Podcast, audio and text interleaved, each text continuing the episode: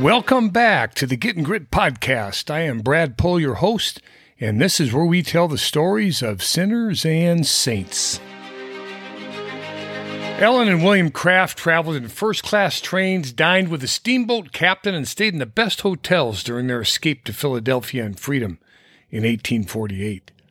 Ellen was a Southern slave from mixed parents with very fair skin. She disguised herself as a young man, a white cotton planter traveling with his slave, perpetrated by her husband, William. Their adventure is chronicled in their book, Running a Thousand Miles to Freedom. You see, it was worldly expectations that kept people from seeing clearly these slaves who appeared to them in plain sight. Ellen and William lived in Georgia. William became a skilled cabinet maker and worked at the shop where he had apprenticed. Ellen, who worked in the main house, was biracial and had frequently been mistaken for a member of her white family.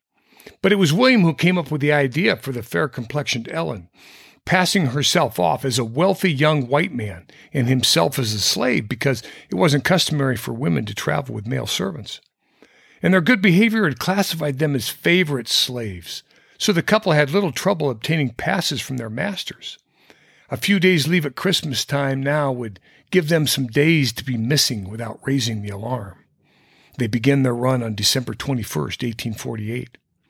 Now, Georgia law prohibited teaching slaves to read or write, so Ellen improved on the deception by putting her right arm in a sling, which would prevent others from expecting her to sign registries or papers. And Ellen wrapped bandages around much of her face, giving her reason to limit conversation with strangers. She wore a pair of men's trousers, donned a pair of green spectacles, a top hat, and that completed her disguise. Now, both of them were almost spotted after boarding the first train by people whom they knew through their masters. But funny, the bell clanged and the train began to move on down the tracks. Ellen feigned deafness for the next several hours just to avoid conversations on board. In Savannah, the fugitives boarded a steamer for Charleston, South Carolina. And at breakfast the next morning, the friendly captain marveled at the young master's very attentive slave and warned the disguised Ellen to beware of cutthroat abolitionists in the North who would encourage William to run away. At the best hotel in Charleston, the staff treated Ellen, disguised as the ailing slave owner, with the utmost care, giving her a fine room and a good table in the dining room. Trying to buy steamer tickets from South Carolina to Philadelphia the next morning, Ellen and William hit a snag when the ticket seller objected to himself having to sign the required names to the tickets after seeing Ellen's badged arm, supposedly injured arm. But miraculously, the steamboat captain happened by and vouched for the young man and his slave and signed their names.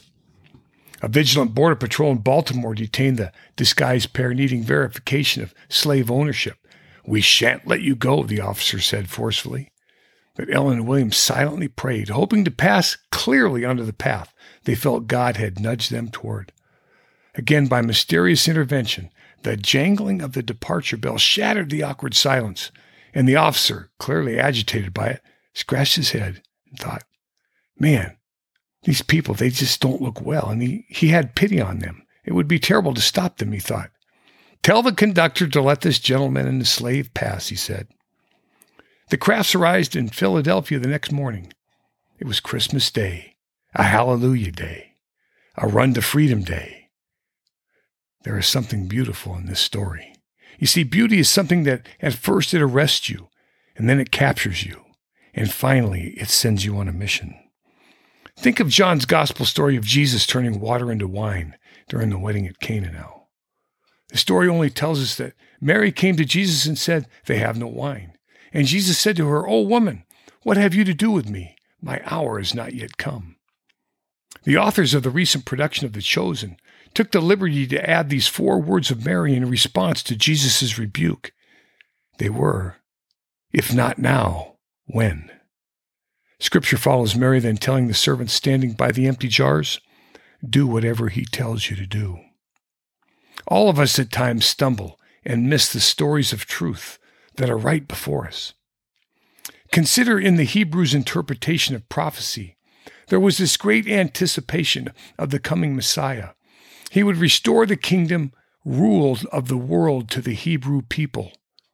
They'd failed to hear the words of God about giving them a new heart, or the words of Isaiah that by his stripes they would be healed. Right before he was lifted up, and the cloud took him out of their sight at his ascension, described in the book of Acts, his own disciples, after he had taught them for years and performed countless miracles, after he had risen from the dead, they asked him, Lord, will you at this time restore the kingdom to Israel? Cy Collette writes, Living each day with his gentleness, his kindness, and his tireless patience, they clung to their desire for how the Messiah should be, because they never stopped imposing their worldly expectations on him.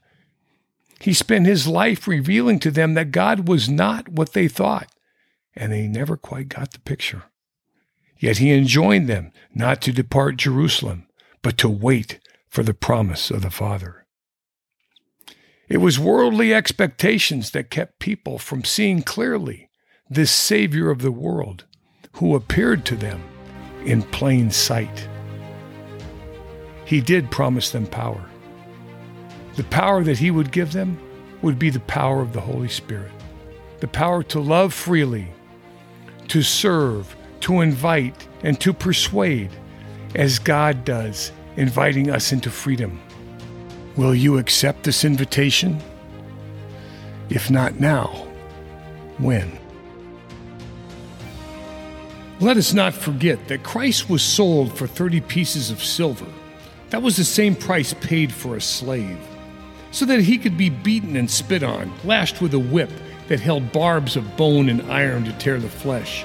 A wreath of thorns two inches long was forced upon his head, and nails driven through his hands and feet just so that he could hang erected on a cross until he died. Why? Because he loved us in spite of our own unlovable natures. And by the sacrifice of his body and blood, we receive his grace and mercy with the power to understand, as St. John Paul II wrote, that we are the Easter people running to freedom and shouting his hallelujah song. Yes. We were once empty jars, just waiting.